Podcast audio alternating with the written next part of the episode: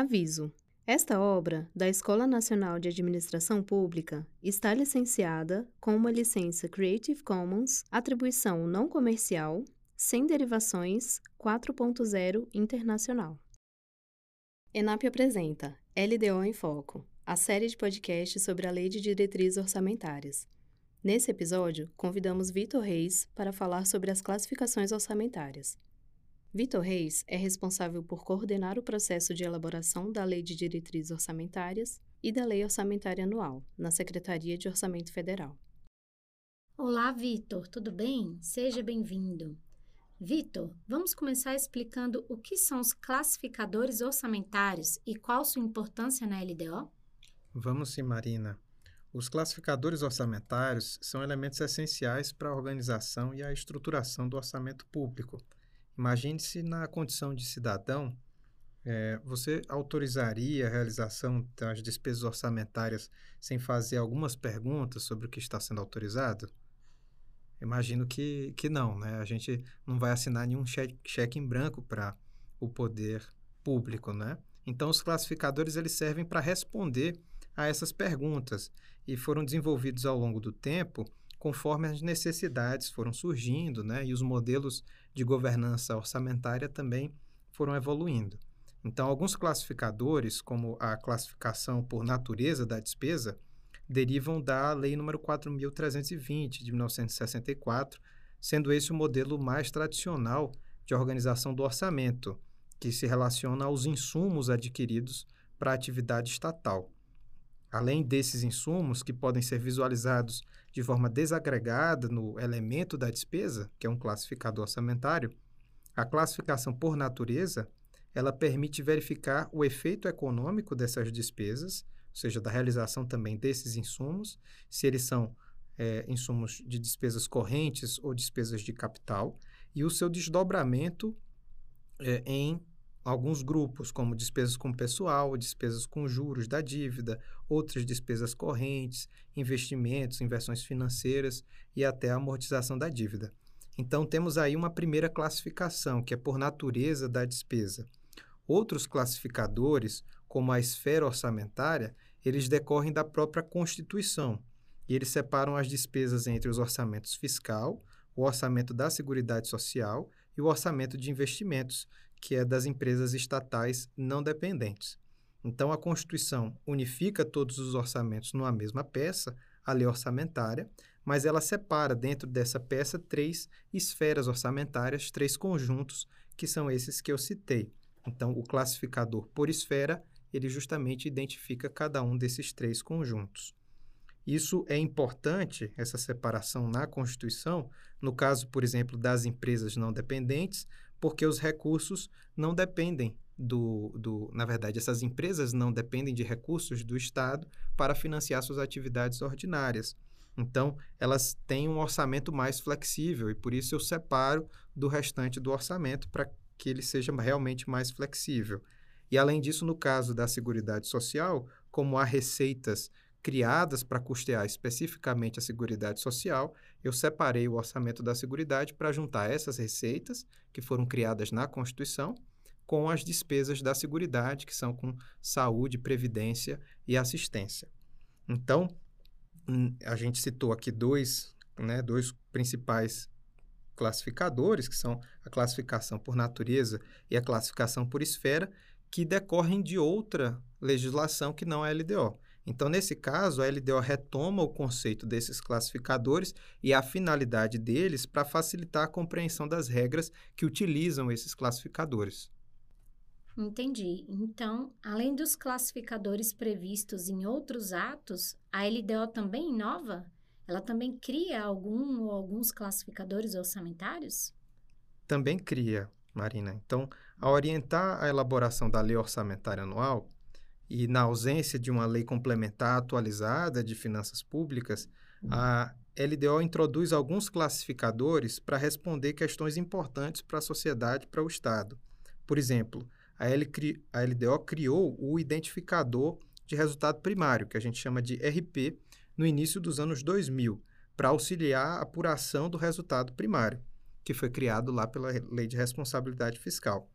Ao longo do tempo, esse RP ele passou a ser utilizado também para outras finalidades, como identificar despesas do PAC que em alguns anos não eram contabilizadas na meta de resultado primário. Então, inicialmente, o RP era de despesas primárias, de despesas financeiras, e depois ele também passou a separar as despesas do PAC. Ele também, com o tempo, separou as despesas discricionárias das despesas obrigatórias, porque as despesas discricionárias são aquelas que podem ser limitadas, podem ser contingenciadas para cumprir a meta de resultado primário. E posteriormente, agora mais recente, né, a LDO também passou a criar uh, os RPs 6, 7, 8 e 9 para identificar as emendas parlamentares que devem obede obedecer na execução algumas regras específicas, como proporcionalidade de contingenciamento, além de regras para alteração orçamentária. Então, temos aí um exemplo de um identificador que foi criado pela LDO, que é o RP.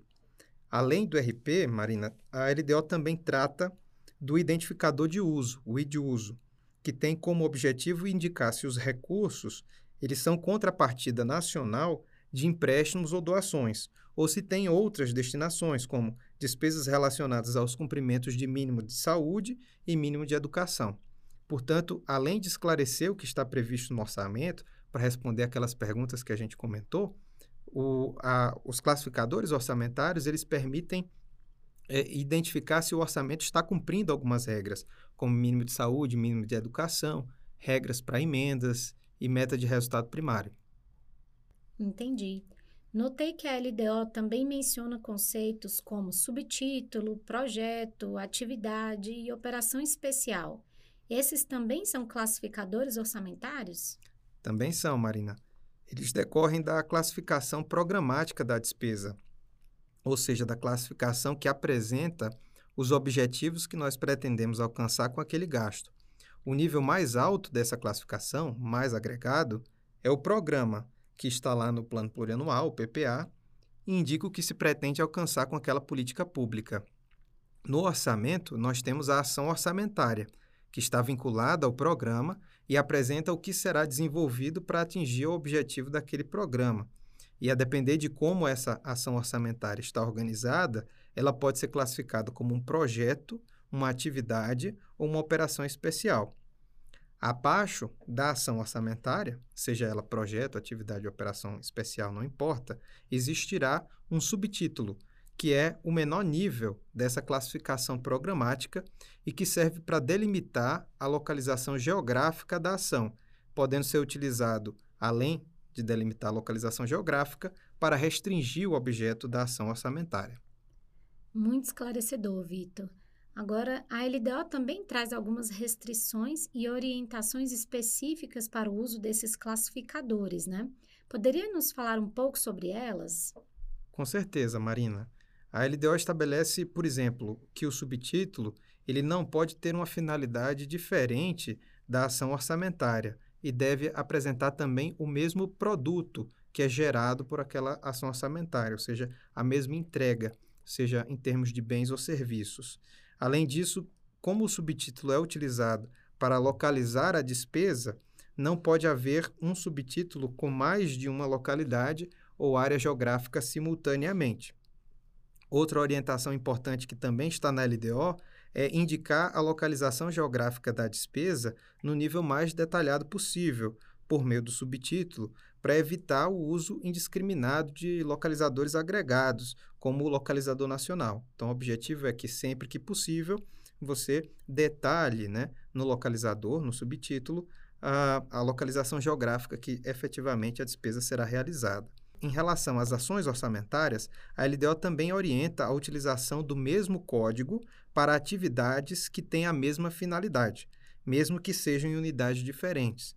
Então, isso permite identificar ações que são comuns a diversos órgãos, sem a necessidade de diferentes formas de referência a essas despesas, o que dificultaria a compreensão do orçamento. Certo. E em relação às unidades orçamentárias, a LDO tem alguma orientação específica?